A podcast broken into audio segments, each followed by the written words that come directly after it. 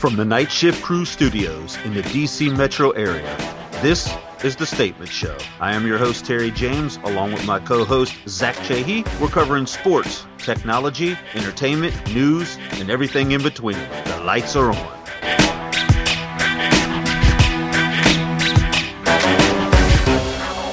Welcome back to another episode of The Statement Show, recorded on Sunday, August 12th. I'm Terry James. And I'm Zach Chahy. Today we interviewed nuclear physicist and UFOologist Stanton Friedman, Zach.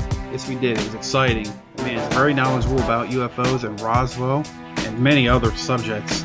Uh, I was excited personally. I've seen on many episodes of uh, UFO documentaries. I've watched many documentaries on, on YouTube as well man has plenty of books to buy on his website at stantonfriedman.com. Uh, we're, we're going to put a, a, link to his website on our front page of our home site. Go to his website, look at his books that he has available. Like I said, he was an extremely good interview. We didn't get to half the questions that we were going to oh, ask him.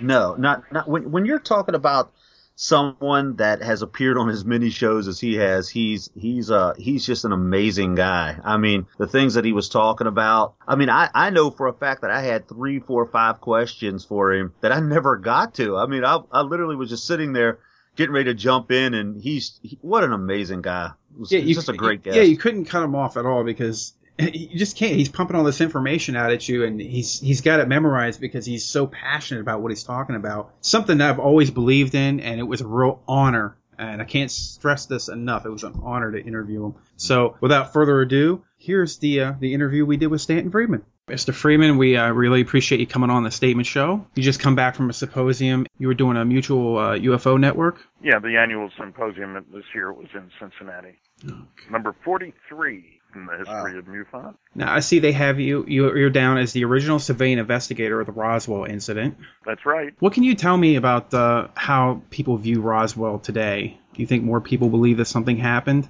Well, yeah, I, I've been I began that investigation totally unintentionally, really, in 1978. And I've everywhere I go, I've lectured in all 50 states, uh, 10 Canadian provinces, and 18 other countries. And certainly Roswell is something I get asked about all the time. I would say this, that the great majority of people accept that uh, something spectacular, if you will, happened, that a saucer crashed, aliens recovered, and government covered up. Are there some people who say that's nonsense? Of course there are. Anything you can think of, there are some people who say it's nonsense. But uh, yeah, I, I'm not a masochist. I don't do what I do. My lectures are normally flying saucers and science, or flying saucers are real. I prefer the term flying saucer to UFOs because all flying saucer UFOs, very few UFOs are flying saucers. All great grandfathers are men, but not all men are great grandfathers. So uh, I focus on flying saucers. And uh, there's no question that there's a very high acceptance. As a matter of fact, in over 700 lectures, just in general, and I come on very, very strong. Uh, I've had only 11 hecklers, and two of them were drunk. And I'm told you get more than that if you talk about sports, religion, politics. uh, I don't talk about those things, of course, but still, uh, that's what people tell me. So uh, I must be doing something right. Uh, and so, yeah, people find that when you go into the facts, the data, uh, as opposed to the nonsense put out by the nasty, noisy negativists, uh, there is very wide acceptance. And you know, it, it fits in with other things. I, I call the whole subject a kind of cosmic Watergate. But, you know, if you go back far enough, everybody believed the government. This is the government that protected us, you know, in the Second World War, all, all kinds of good things. Yeah, you know, after political Watergate and a few other things that have happened, now many people believe that the government, and it's hard to say, but the government doesn't always tell the truth. I know that's hard to believe, but uh, you know, it, it really is the case that most people believe that the government doesn't always tell the truth. So Roswell has become a focal point because I think most people realize that the question of whether uh, the planet's being visited, it, it, it's over. If, if Roswell really happened, in other words, if there was a alien spacecraft that crashed in New Mexico, and there are other cases that qualify, incidentally, then uh, where's the argument? Yes, the government has evidence and has been covering up and trying to do whatever they're trying to do. And so you don't need to go any further, in other words. You, you can talk about lights in the sky forever. But if you got wreckage and bodies and cover up, aha, you know, the problem solved. And now what do we do is the question. Kenneth Arnold was he I guess it was June 24th, 1947 when he originally he said he saw flying half discs shaped uh, so the well crescent shapes crest- uh, they, they weren't all identical. You know, if you go back in history, you'll find that there were over a thousand sightings in that that period in 1947. I get people who think Roswell was the first. It wasn't the first and it wasn't uh, finding out about Roswell that got me involved in flying. So as I gave my first lecture in 1967, I found out about Roswell in 1978. So Kenneth Arnold's case, and he never talked about aliens. He thought it was a secret government project. He was a pilot. He had 4,000 hours uh, as a pilot. Uh, you know, after all, the atomic bomb was developed in secret. Why wouldn't there be new airborne vehicles developed in secret? Uh, the Cold War was just heating up in summer of 47. So naturally, the government's trying to figure out a better way to, you know, to fly. And the kicker was that what he observed was that the speed was so great, someplace between 1,200 and 1,700 miles an hour. Well, the speed record at that time was less than 700 miles an hour, and the first supersonic flight, a little higher than that, was not until October of 47, which was kept secret at the time, incidentally. There was no public announcement about that for people who wonder about uh, telling everything to everybody all the time. We don't, and that, that's okay with me. So uh, Arnold's sighting got the ball rolling uh, for several reasons. One is everybody who talked to him at the time, the press people, his colleagues uh, in Idaho and so forth, knew that this was a solid, upstanding citizen. There was no question that he was making up a story. What? Why would he do it? You know, it makes no sense. So the story was played straight. And then with, you know, very shortly thereafter, lots of other sighting reports that were somewhat played straight because his was. And then Roswell was kind of the, the end of the line. Uh, you know, and that was what the approach and the publicity was. That, uh, you know, we've had all these sightings and wow, now the government says we've recovered the wreckage of a flying saucer. And let, let me correct one of the many, many pieces of misinformation a lot of people seem to think that the story only appeared in the Roswell Daily Record. It was in evening papers from Chicago West on July 8, 1947. Chicago Daily News, Los Angeles Herald Examiner, Sacramento Bee, Spokane Chronicle, and a whole host more. It wasn't in the East Coast papers. And having grown up in the East, I know that people in the East think that their world is all there is. If it isn't the New York Times or the Washington Post, it doesn't exist. Well, the timing, because of the time zones in the United States, the story went out too late to make the East Coast papers and all the morning papers. The cover-up story was in the next day's paper, but incidentally, the Los Angeles Herald Examiner had both stories in their July 8th issue. Flying saucer recovered, and uh, General says it's radar weather gadget. Came, that cover-up came out four hours after the other story, which was too late for the East and Midwest but not too late for the West Coast paper. And I haven't looked at the Hawaii papers, which mm-hmm. may have both stories. but uh, so that that was one of many myths that the story only appeared in the Roswell paper. Another myth, and I became the target of this, I guess, to some extent, was how come all those people came running to Friedman with their story? They didn't. Is the simple answer. I mean, I found Jesse Marcel entirely by accident uh, I was at the office of a television station uh, doing three interviews in 1978. I was speaking that night at uh, Louisiana State University in Baton Rouge, and the paper uh, people from the university had brought me to the station. I did the first two interviews, and the third reporter was nowhere to be found. No cell phones then. And so the station manager uh, is giving me coffee. He's looking at his watch. He's embarrassed because he wanted the interview, but he knew I had other things to do because he knew these other people were mm-hmm. you know, looking for things. And out of the blue, he said, you know, the guy you really ought to talk to is Jesse Marcel. And brilliant investigator that I am, I said, who's he? and his response changed my life forever. He said, well, he handled wreckage of one of those saucers you were interested in when he was in the military. What? And I picked my teeth up from the floor. What do you know about him? He lives in HOMA, Houma, H-O-U-M-A that didn't tell me anything because I didn't know where it was. I was there later to talk to Jesse. He's a great guy. We're old ham radio buddies. You really ought to talk to him. well, okay, then the reporter shows up. I'm busy all day, had a great response that night at the university. And the next day I was at the airport early. I called information. Yeah, this is Jesse Marcel in Houma, wherever it was. I still didn't know. Uh, and I called him and I mentioned Bill Allen, the name of the guy from the station. And indeed, they were uh, amateur radio buddies, ham radio buddies.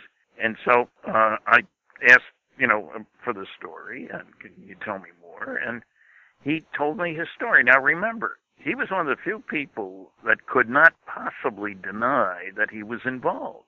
As I found out later, I didn't know at the time, but I found out later by checking lots of newspapers. His name was all over the place. His picture was in many places. Mm-hmm. He couldn't say, "Well, I don't know anything about that." he, he obviously did.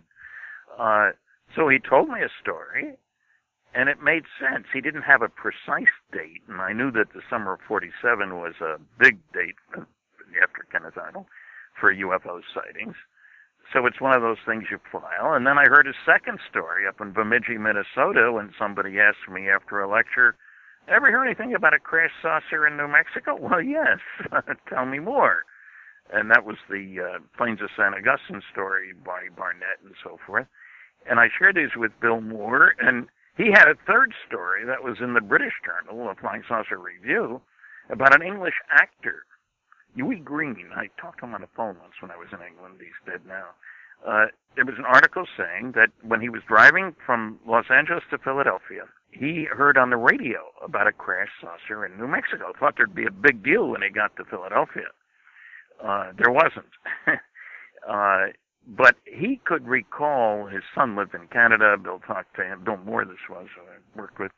Uh, and they could pin down the date, first week or so in July 1947. You can understand that. How many times, you know, you can imagine what the roads were like in 1947. I'm sure. So a trip like that would be memorable. Oh yeah, you know. and so uh, Bill went to the University of Minnesota Library, which had a great periodicals department. I mean, he he did the work the hard way. Started looking at the papers. There was the story confirmed what Jesse had told me, gave us all kinds of names. Uh, they spelt Walter Haut, the PR guy's uh, name, four different ways, but, you know, there wasn't any television back then. Newspapers raced to get new editions out and all that sort of thing. And uh, in the next year and a half, we located 62 people. Uh, in the next four years after that, I mean, that led to the first book, The Roswell Incident by Bill and Charles Berlitz. I got a percentage of Bill's royalties because he and I did most of the research. Berlitz's name was Magic for those too young to recall his Bermuda Triangle book, and uh, he spoke 30 languages. That helped promote it all over the world. Berlitz language schools, you know. Okay. That was his. That was his grandfather. So anyway, we kept looking. By 1986, we had found 92 people, and uh, we kept at it and new people coming up. Uh, Don Schmidt, uh, who's written several books, uh, came to me in uh, a lecture I gave in about 1989 saying, was there any more work to do on Roswell? I said, yeah, I think there's a ton more, but I can't afford it. I was living in Canada, and uh, it's a long way from Roswell, and my phone bills were killing me. This is before the internet. Okay. It makes a big difference, incidentally. Absolutely. you go to you go to finding people. We did it the old-fashioned way, the hard way. And sure, we got lucky on occasion. I mean, I called the Roswell paper. First, I looked up in a directory of newspapers. Oh, Roswell has a newspaper. What did I know about Roswell? Yeah, a small town. Uh, and I called the paper and I said, uh, I'm looking for the editor from 1947. This is in 78. Uh, long gone. What do you need?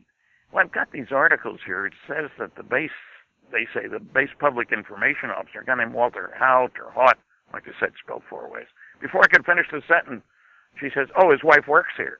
What? You don't expect a soldier who, as it turns out, was from uh, Chicago, still be in Roswell Mm-hmm. when he had been there in '47. I'm talking '78, and that was a stroke of luck. I talked to uh, Walter's wife, and I talked to Walter. He had a base yearbook. Was a big help. He's one of the founders of the museum that's down there. You realize they've had almost three million visitors to the museum in Roswell. Wow. Does anybody care about Roswell? Yes, they do. They come from all over the world. Uh, and yeah, sure, there's a costume parade sometime, and There's stuff for the kids to do, and I wave from convertibles as the kids line the main street in Roswell. Mm-hmm. Uh, but you know, if your family is coming here, I, I should stress, Roswell is 200 miles from Albuquerque, 200 miles from Amarillo, 200 miles from El Paso. It's not on the way to anywhere. So if people are there, it's because they want to be there. It's not like Albuquerque that zillions of people go through going across the United States, east to west, or the other way around. So it's been an interesting time, and the um, the amount of attention. When, when I mentioned Don Schmidt asked me, was there more work to do? Well, when I told him there was, he and then Kevin Randle and others have done more, and the culmination of all that is, would you believe that hot movie options have been taken on my book, Top Secret Majic, and Don's book with Tom Carey, Witness to Roswell.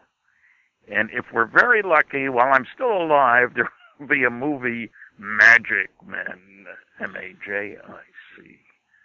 Uh, and there's another one in the offering, incidentally. While I'm at it, might as well get in a plug. Uh, Kathleen Marden, who's Betty Hill's, Hill's niece, and I co-authored. She did most of the work. Uh, captured the Betty and Barney Hill UFO experience. That's been optioned for a movie too. So I might be lucky enough to have two movies based on my books appear before I'm off this uh, this planet of ours.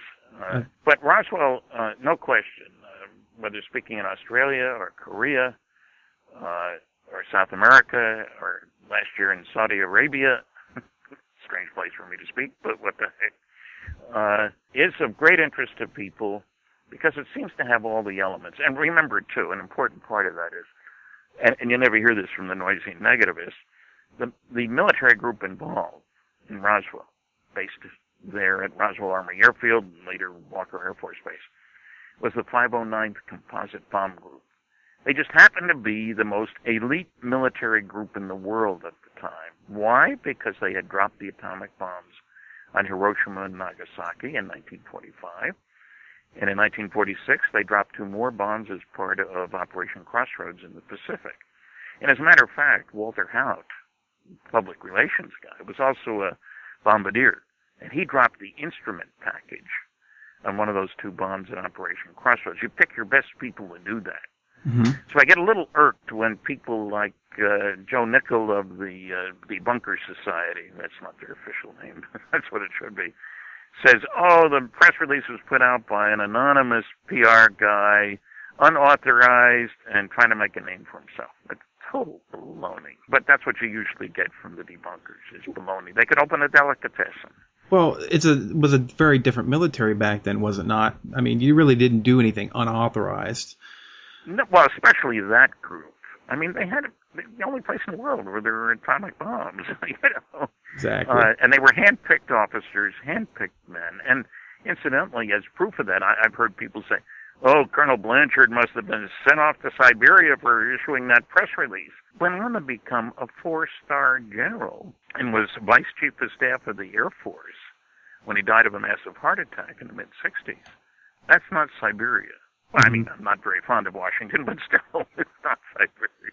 I, I just wanted to ask you, um, while I'm thinking about this, is is this the same airfield where Project Mogul was, was No. in place? No, okay. No, it was not. Uh, the whole mo- mo- mogul business, it, it's really a strange story. The uh, Air Force puts out this huge report. It's about the size of a Manhattan phone book. I I mean, not literally. Uh, in which they supposedly, this was explanation three for Roswell. hmm The first was a flying saucer was recovered. The second, oh, sorry, it's just a radar reflector weather balloon combination. And they even launched one and had to press in to take pictures over at Alamogordo. That's where mogul stuff went on, incidentally. Alamogordo, New Mexico, which is well over a 100 miles from the uh, Roswell crash site, which is also quite a 75 miles from Roswell. New Mexico is a big place hmm not many people. But where else can you can you test atomic bombs? The first one was set off in New Mexico, Trinity Site, White Sands Missile Range. You don't want people around when you're doing that, and that's where we were firing our captured German V-2 rockets.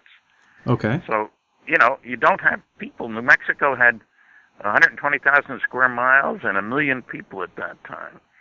Today, New Jersey has 8,000 square miles and 8 million people. Well, with the with the big cover up, as everybody would look at it, what's the chances this was a down project? Uh, you know, I'm trying to say here, uh, like this might have been a prototype plane that they were working on. Zero. Zero. Uh, okay.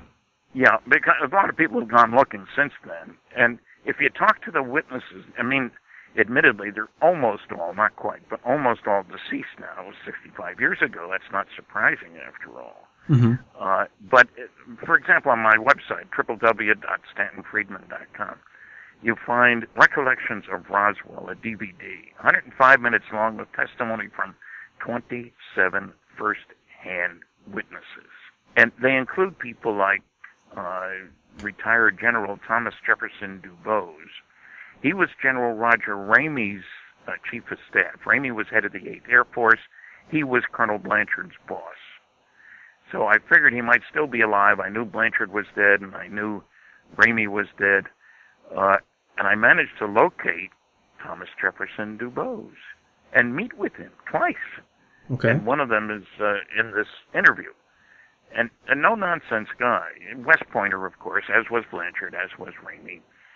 Uh, and Dubose tells me, I was the first one he talked to, uh, connected with research here, that he took the call from Ramey's boss in Washington, acting head of the Strategic Air Command, General McMullen, giving him three orders. One, get the press off our back, I don't care how you do it. Two, send some of that wreckage up here today with one of your Colonel Couriers. This is from Fort Worth, Texas now. Mm-hmm. And three, I don't want you ever to talk about it again, not even with your buddy Roger Ramey. That's an order. Do I need to put it in writing? No, sir. When a two-star general tells a colonel what to do, both of them West Pointers, he does it. And people say, why didn't he protest? What? 1947? A general tells a colonel what to do, he protests. He's in the brig. Yeah. You know what I mean? This is just immediate post-war, Cold War heating up, all the rest of that. You follow so, orders. When, when yeah, when you hear people like Dubose and a whole bunch of others. Remember, Jesse Marcel was the the intelligence officer for the 509th. That's not a trivial position.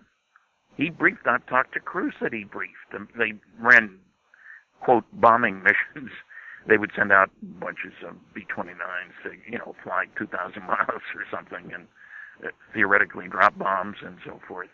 Uh, Jesse was not a dink. He wasn't the guy who swept the floor. He got, we've seen, uh, very strong recommendations from General Ramey, as a matter of fact. So it's the caliber of the people. And uh, one of the important witnesses who's still alive is Jesse's son, doctor, that's medical doctor Jesse Marcel. He uh, is was a flight surgeon. He is a helicopter pilot. Would you believe he was called back in at age 68 to serve in Iraq and flew 225 combat hours in helicopters? Yeah, it's truly amazing. Yeah, I, what was amazing to me was that in Peter Jennings' mockumentary, broadcast on February 24th, 2005, they interviewed Jesse, and they didn't mention that he was a doctor. They didn't mention he was a colonel serving at the time in Iraq, and all the rest of that stuff. Now, I think those things go to credibility. You can't say he's anti-government. No, he's just a colonel in the service in the war that we're fighting. But you know, other, other than that, it's kind of insulting watching some of these documentaries that the media comes out with because they they always have a way of a snicker, you know. Uh, everything they well, talk about is kind of with right. a little bit of a laugh. So they they interviewed me for an hour, Jennings people in Roswell. Nice interview, and they used 20 seconds, and they called me a promoter twice in 20 seconds. Didn't say I was a physicist, of course. We can't do that. And they had some people on saying stupid things. Dr. Tyson, who's the uh, head of the planetarium, Hayden Planetarium in New York, he talks about the Voyager is our fastest craft it would take 70,000 years to get to the nearest star. Uh, scientists like to get the results before that. Obviously, interstellar travel is impossible. What nonsense! It doesn't have a power plant on it. It's not powered at all. It's coasting. It's like throwing a bottle in the ocean and saying, well, now we can find out how long it takes to cross the ocean.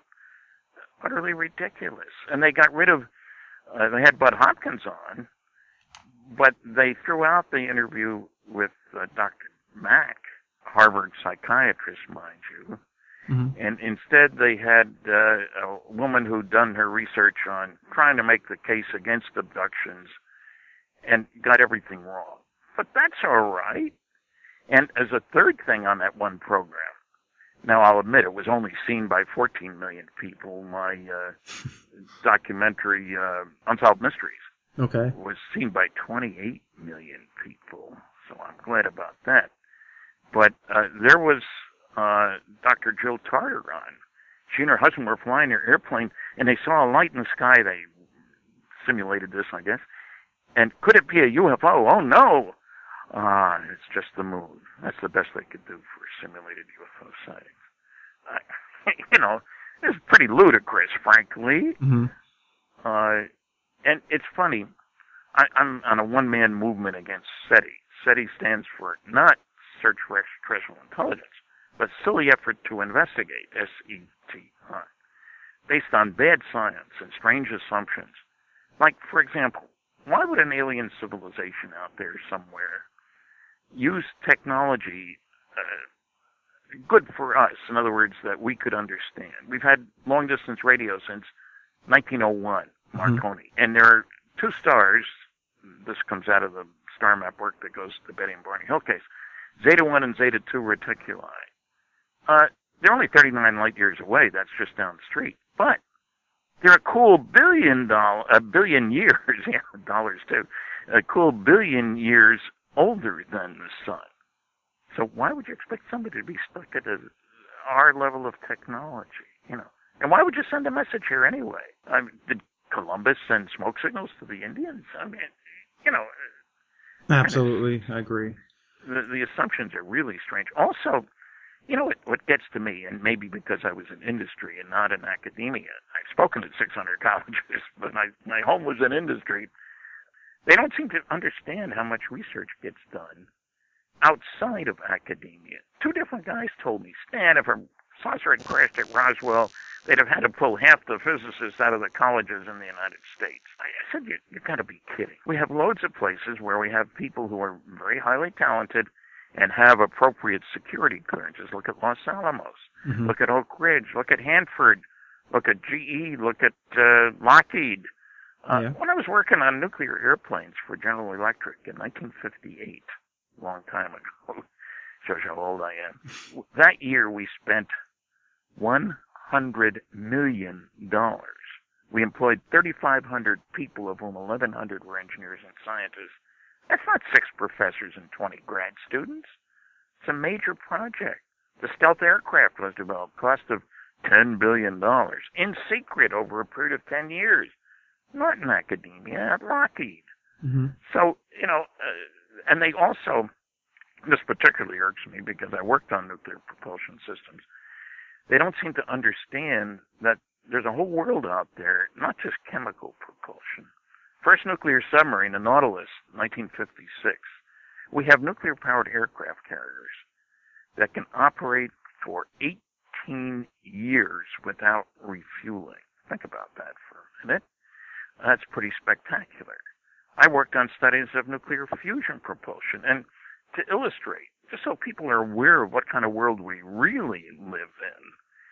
In 1944, a big bomb was a 10 ton blockbuster had to be carried by a B-29, made a pretty big hole in the ground. They were dropping them all over Europe. One year later, first atomic bomb released the energy not of 10 tons of TNT, but 19,000 tons of TNT. That was in 1945. 1952, our first fusion weapon, H-bomb, if you want to call it that. Mike was its name, for whatever that's worth, was detonated. Fireball three miles wide, released the energy of 10 million tons of TNT. That's a lot. And the Russians tested one a few years later 57 million tons of TNT. So that tells you several things. One, we're the we're going to be looked at by other beings in our neighborhood because they don't want us out there behaving the way we do. Uh, you know, a little details like in World War II, we killed 60 million people. 60 million of our own kind. We destroyed 1,700 cities, and we've exploded over the years 2,000 nuclear warheads. Only two on people, for which I am very grateful. But still, if you're looking at this from an alien's viewpoint, yeah, primitive society, major activity, tribal warfare. Mm-hmm. Look, today as we speak, Earthlings will spend a trillion dollars this year on things military, and thousands of children die needlessly of preventable disease or starvation every single day. So, you know, you got to look at this from a, a realistic viewpoint. And anybody studying the matter would say, sure, you can use fusion. It's going to cost you a bundle, but you can get to the stars. Everybody out there will try to figure out how its star works, and they will find that it's nuclear fusion that produces the energy. So we're just getting ready to join the club, so to speak. We got bombs, but not uh, fusion propulsion systems yet. We've studied them. It costs a lot of a bundle of dough. Mm-hmm. Uh, so we need some realism here, and I sure don't find it in academia. And the notion that governments can't keep secrets. Dr. Tyson again said, well, it's easy to prove that the U.S. government can't keep secrets. Look how much we know about President Clinton's genitalia. What the heck has that got to do with the question at hand? Dr. Seth Shostak said that uh, the proof that the government can't keep secrets is how badly we've fouled up with FEMA and Katrina. And look how poorly the post office is run. Mm-hmm. Well, I didn't hear him say anything about the NSA, the CIA, the DIA, the NRO. And there's a bunch more OSI of these alphabet soup agencies. That's where the secrecy is. Uh, you know, uh, so it's it's aggravating to deal with people who get a lot of airtime but who don't know what they're talking about. And I'll admit I worked under security for 14 years. And I don't think everything should be declassified either. You know, because there are some legitimate national security concerns. I mean, if the Russians and Chinese will say, oh, yeah, here's our advanced technology, too, well, then maybe we all should be talking some more. Mm-hmm. But uh, without that, why in the world would you declassify high tech stuff? You know, it doesn't make any sense to me. Absolutely. It just seems like the, the government does classify an enormous amount of information. How do we know they're really there's a check? I mean, uh, there's supposed to be a check and balance, but it just seems like they they classify everything to the point where they keep it hidden no matter what. You have no way of getting what you need. Well, I've been to 20 archives, and anybody I, I've had people tell me, "Well, Stan, it's all declassified after 20 years or 25." Nonsense. you know, I can prove it. I've been there. Uh, Mhm. Loads of stuff at all these places that's still classified from some of it from before World War II, as a matter of fact. So, uh, you know, on, on several counts, the noisy negativists are way off base. Secrets can be kept. There is an enormous amount of evidence. You never find references to the five large-scale scientific studies that I talk about in the SETI literature. I read their books. Now, I'll admit, Seth Shostak admitted on Coast to Coast Radio that he had a copy of my book on his nightstand. He didn't say he'd read it, and I'd sent it to him with his permission. We met. And when I lectured on the Queen Elizabeth II, he attended my lecture, three of them we each gave. And uh, when I asked how many people have read this study after each of the five studies I talked about, he didn't raise his hand on any of them. And he still hadn't read them when we debated, and I won the debate, naturally. 'cause Mhm. He didn't know anything. Uh, I'll bet he wouldn't debate me again, though. Well, I got 57% of the vote. He got 33%, and 10% said, I don't know who won. Uh, y- you know, it's easy to talk a good anti-UFO game. Mm-hmm. Very easy. Make up four basic rules. Don't bother me with the facts. My mind's made up. What the public doesn't know, I'm not going to tell them. If you can't attack the data, attack the people. And do your research by proclamation. Investigation's too much trouble and nobody will know the difference anyway. And look, the New York Times uh, takes that approach. The the fourth explanation for Roswell, uh, the third was the mogul balloons, which don't fit if you Mhm. start looking in detail. The fourth, which is my favorite, was that the stories of bodies are the result of the crash test dummies, which the government dropped all over New Mexico. Now, it is true. We were trying to develop ejection seats for airplanes flying at high levels and at high speed, and it's not a good idea to use live pilots as your test specimen. Mhm. And uh, so that was the explanation. We were dropping these bodies all over the state, and uh, that's why people talked about bodies. There's a little problem with that. Several little problems with that. One, none were dropped until six years after Roswell. So we got time travel for crash test dummies. Two, I talked with the man who was head of the program. His picture's in the Air Force report. They didn't talk to him. And I met with him in person in uh, Albuquerque. He's dead now, but uh, so you can't interview him.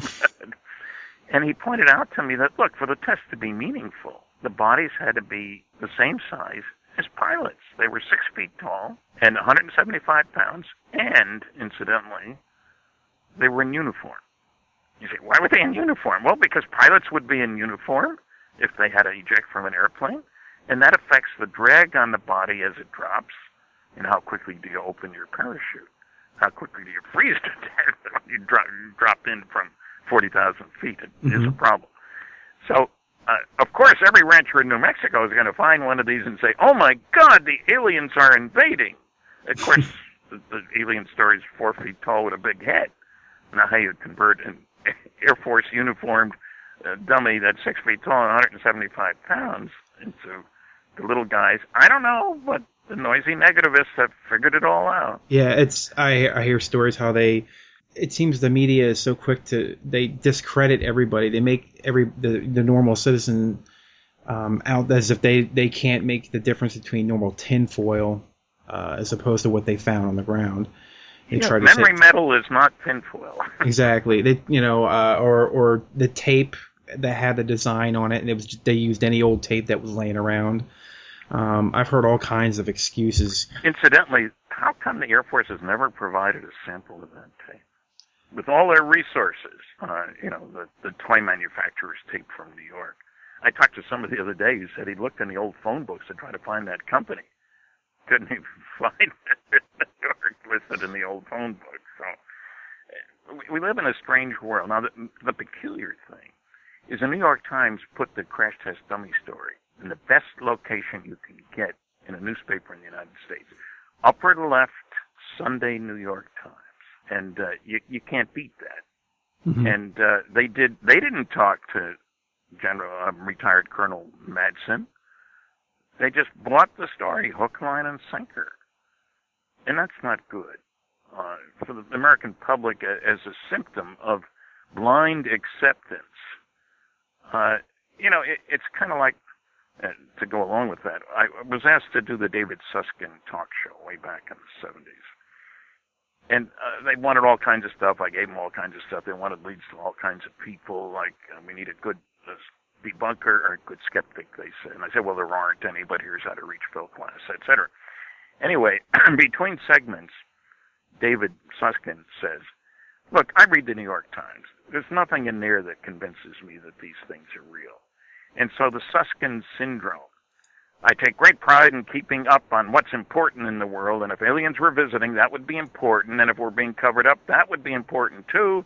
And I've seen nothing that uh, leads me in that direction, so there must be no data indicating that because I keep up with such things. And so don't bother me with the facts, my mind's made up. And I run across this quite often. Um, let me give you another example.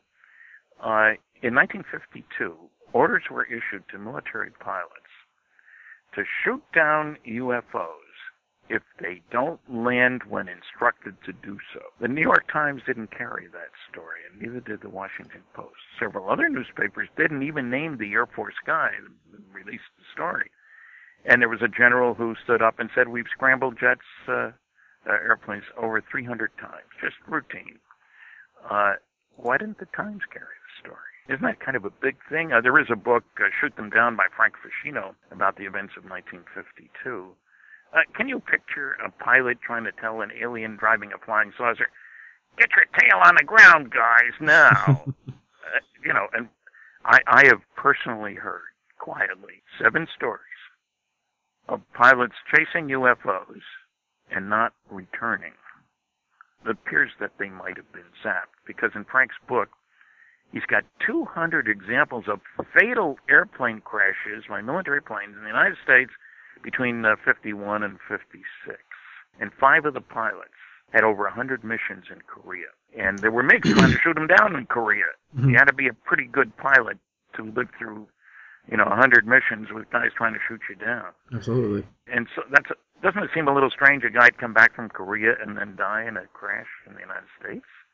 It seems strange to me anyway. But uh, So there is a lot we don't hear about, and the part of it is a result of the media's failure to do their job. But, incidentally, one of the 12 PhD theses that I'm aware of, and I think there are more, but I haven't dug recently, is about press coverage of the subject.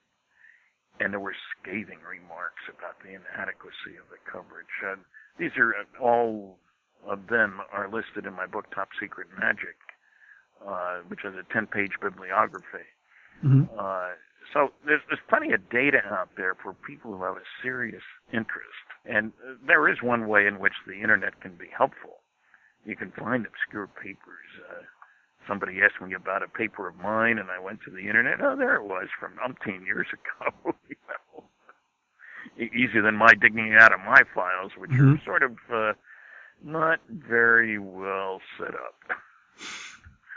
I'm about five years behind on my filing. I, I found the uh, the Majestic 12 uh, documents online. Oh, um, sure. Uh, of course. But a bunch of the ones that are online are phonies, you understand. Okay. Uh, the one there's uh, the FBI files that, that say they're bogus.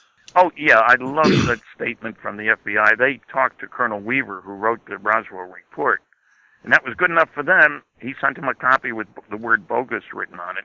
Mm-hmm. But when I filed a Freedom of Information Act request for all the letters, memos, data, etc., that led to that statement, every he said everybody knows that they're bogus. We don't have anything in response to your request, he said. And I say three of them are genuine and the most important classified documents ever leaked to the public. Mm-hmm. Now, he provided nothing other than proclamation. Uh, and you want to see a good example of double dealing. One of the witnesses that uh, is quoted uh, was Colonel Cavitt, uh, who went out to the crash site with Jesse Marcel in 1947. And when he was interviewed umpteen years later, first he denied he was even at the base, then, well, well, uh, I guess I was there at that time, you know. Then he's talking to Colonel Weaver, and he says, Oh, yeah, I remember it was just a balloon. Uh, fit easily in one vehicle, covered an area 20 feet square. 20 feet square. If that's all there was, why didn't the rancher just bring it into town? Why did Jesse Marcel and Cavitt track the rancher back out to his ranch out in the middle of nowhere, miles off the road? There had been no reason to do that. Uh, and stay overnight, mind you, in their sleeping bags. Mm-hmm. And eat a can of beans, Jesse told me in a first conversation. The rancher was kind to them. uh, and the newspaper article on the 9th, with the debunking part of the story, even that said the area covered was 200 yards in diameter. And here he tries to get away with saying 20 square feet. Now, that's misrepresentation, lying, uh, whatever you want to call it. Uh, and I resent that. Uh, you know, it, it, it goes in the same class. The biggest study ever done for the Air Force, Project Blue Book Special Report number 14, mm-hmm. data on 3,201 sightings. That's a lot. It was done by Battelle Memorial Institute in Columbus, Ohio. And the Secretary of the Air Force uh, is quoted in the press release that was put out, which didn't even give the title of the report. Some reporter surely would have said, What do you mean report 14? Went out on 1 through 13. Oh, they're all classified, would have been the true answer, which he wouldn't have gotten. But here's the Secretary of the Air Force saying, on the basis of this report, we believe that no objects such as those properly described as flying saucers have overflown the United States. Even the unknown 3% could have been identified as conventional phenomena or illusions if more complete observational data had been available. This is in 1955, incidentally. Mm-hmm. That sounds very straightforward. The only trouble is, when you look at a copy of the report, uh, the unknowns weren't 3%. They were 21.5%, and there was a separate category, insufficient information. That's blatant lie. I looked at a lot of newspaper coverage of that statement saw nobody correcting it or even identifying that the work was done at Battelle. Uh, or naming any of the people, and also not pointing out that the better the quality of the report, the more likely to be unidentified, and that a cross comparison between unknowns and knowns showed the probability of the unknowns, which are the only ones we're interested in, are just missed knowns, is less than 1%. Now, I resent having the Secretary of the Air Force so blatantly lie. And, you know, it, it just bugs me, that's all. It's not right. I worked under security. You tiptoe around the truth sometimes. Uh, and not release classified data, but set up a total uh, bunch of nonsense like that is irksome, to say the least. Project Blue Book, didn't they even employ Dr. Was it Dr. Hynek? Uh, he, Dr. J. Allen Hynek was a scientific consultant for more mm-hmm. than 20 years. And if you want to know what he really thought about the subject after he left Blue Book when it was closed, uh, you read his book, uh, The UFO Experience, A Scientific Inquiry. Okay. Uh, incidentally, the reason Blue Book was closed, we found out many years later, was uh, first of all the Condon committee had recommended that it be closed because it wasn't contributing anything, and I would agree with that. But it was closed because of a memo from an Air Force general, Carroll Bolender, C-A-R-R-O-L-L.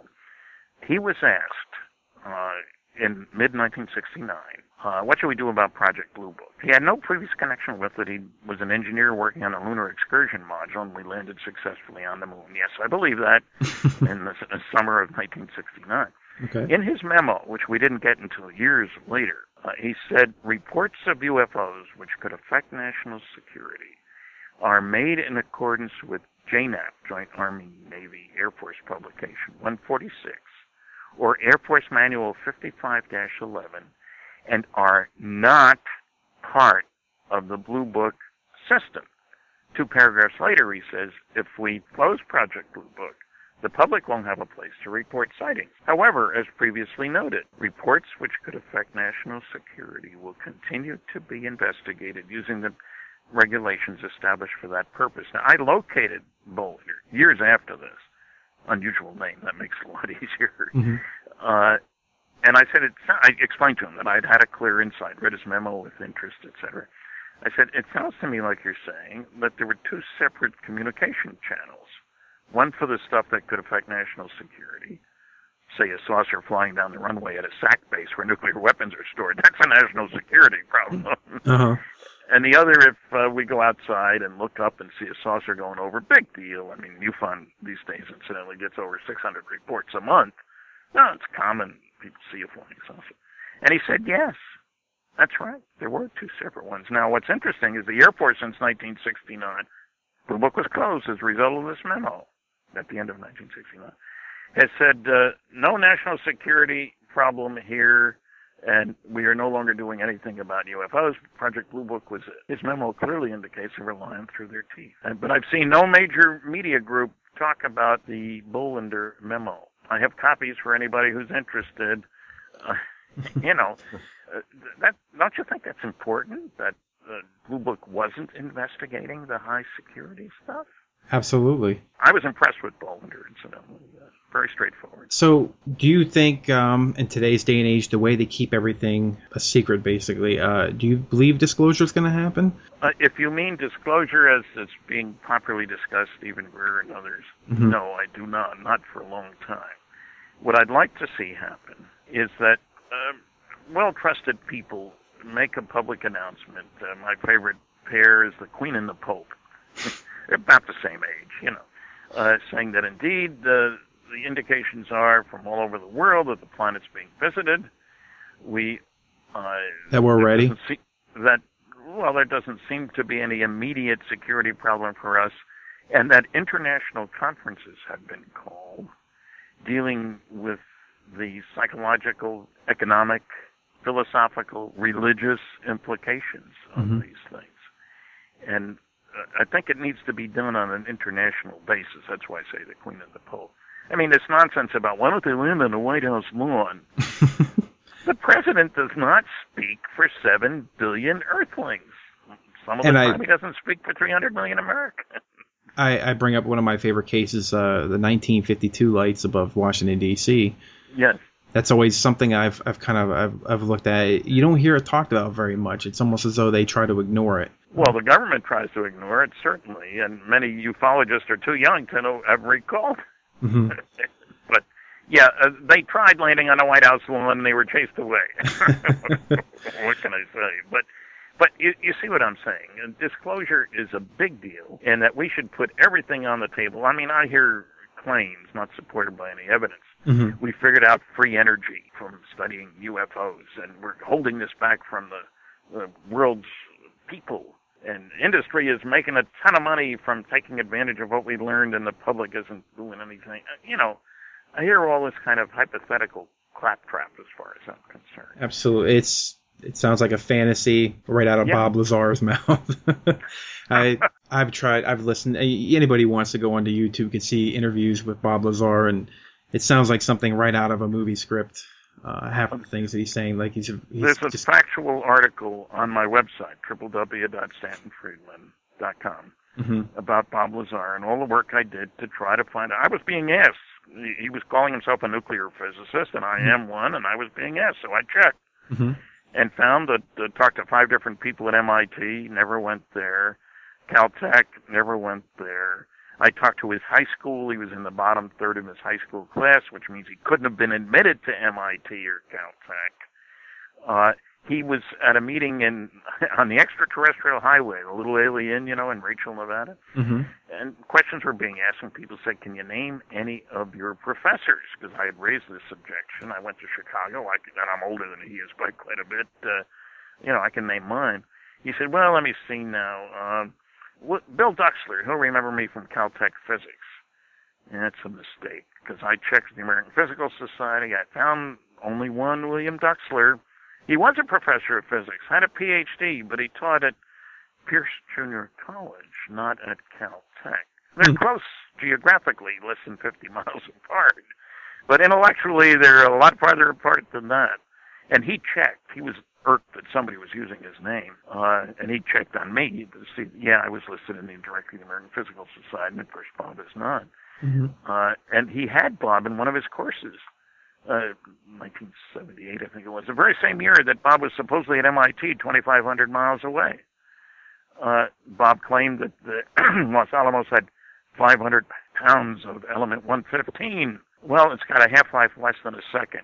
Ain't no way to have 500 pounds of something with a half-life that short. Anyway, uh, there's an article that goes into the detail uh, on my website. Also talks about Colonel Corso Mhm. uh, for those who want the facts about him as well. If- Sorry, not everything you hear is true. Absolutely. Well, if he had a clearance and he worked in a government site, they make you sign a ton of paperwork uh, when you do your SF86 for a government clearance. My biggest issue with the whole thing is if he was really talking this much, uh, I'm pretty sure he would have been thrown in jail. Of course, that might have given credence to what he's saying, but for the most part, I believe he would have been Yeah. he would have been uh, prosecuted. So.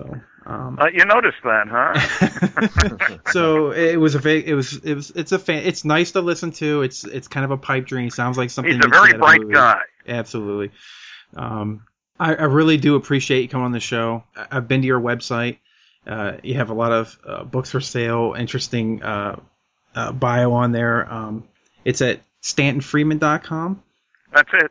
okay and I don't want to take up any more of your time I really do appreciate you coming on I thank you Well, very thanks much for having me. Right. I'd like to reach out, absolutely and even Sunday morning. Sunday. where, where, where, where's your next engagement? Uh, I will be in Atlanta at Dragon Con. There's a big science fiction convention. Every once every five years or so, I'll go to one. Okay. I'm giving four lectures there. And if they look on my website, there's a list of events. I'm doing a lot of stuff coming up. I'm an old guy, but I'm still spry. I'm still able to get out there. Got And, quite the uh, rock star status there, I bet. Well, a lot of people recognize me from television, Mm-hmm. partly because they say, gee, Stan, you've lost weight. I said, no, that's television. It adds 20 pounds. But they remember that I look different from the way they saw me on the tube. oh, sure, sure. So, all right. Well, Stan, I really appreciate being on the show. My pleasure. All right. Thank you very much. Thanks. Bye. Goodbye. Well, that was Stan Freeman uh, with us on the Statement Show. You can go to his website at stantonfreeman.com. Go and check out his bio with the books he has for sale. As you heard, he's a really interesting person to have on. What did you think, Terry? Oh, that was amazing. Yeah, Yeah. I mean, I'll be honest with you. I had sitting here about three or four questions. He just was in- answered them. Yeah. Right, right. I was in awe of like I'm getting ready to ask him a question, and he just he just he's amazing. What a great guy. There's quite a few questions I had for him. I just I didn't have I couldn't interrupt him because he's such an interesting person to listen to. Right. Uh, he has knowledge that you just I mean I, I had I wanted to ask him about the, the Nazi correlation with the Kecksburg bell.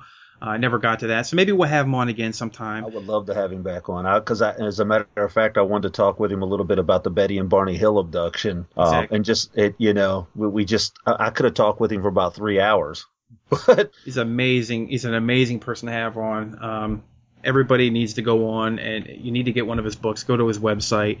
Uh, he's a very nice individual. He really is a very knowledgeable person on Roswell, considering he was one of the very first uh, uh, civilian investigators for Roswell. As you could heard, he's very knowledgeable and does not does not like uh, the subject being taken uh, lightly. And I agree. I'm I've always been a very big believer in the Roswell UFO crash and how the government covers it up. I don't think disclosure is going to come anytime soon, just like you said. Just doesn't seem like that's something that's going to happen. I think it's more of wishful thinking. Anyway, that was Mr. Stanton Freeman.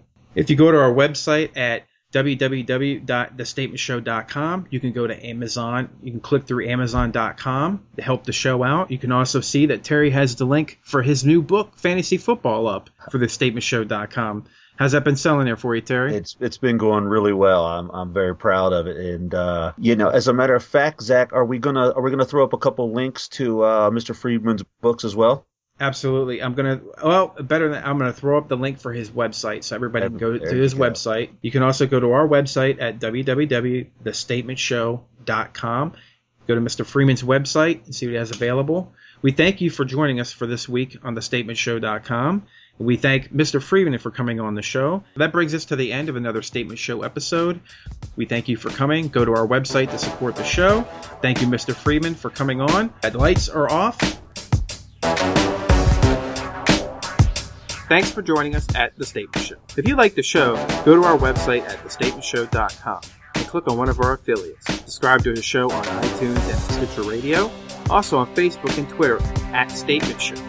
For comments or concerns or to be a guest on The Statement Show, email us at thestatementshow at gmail.com.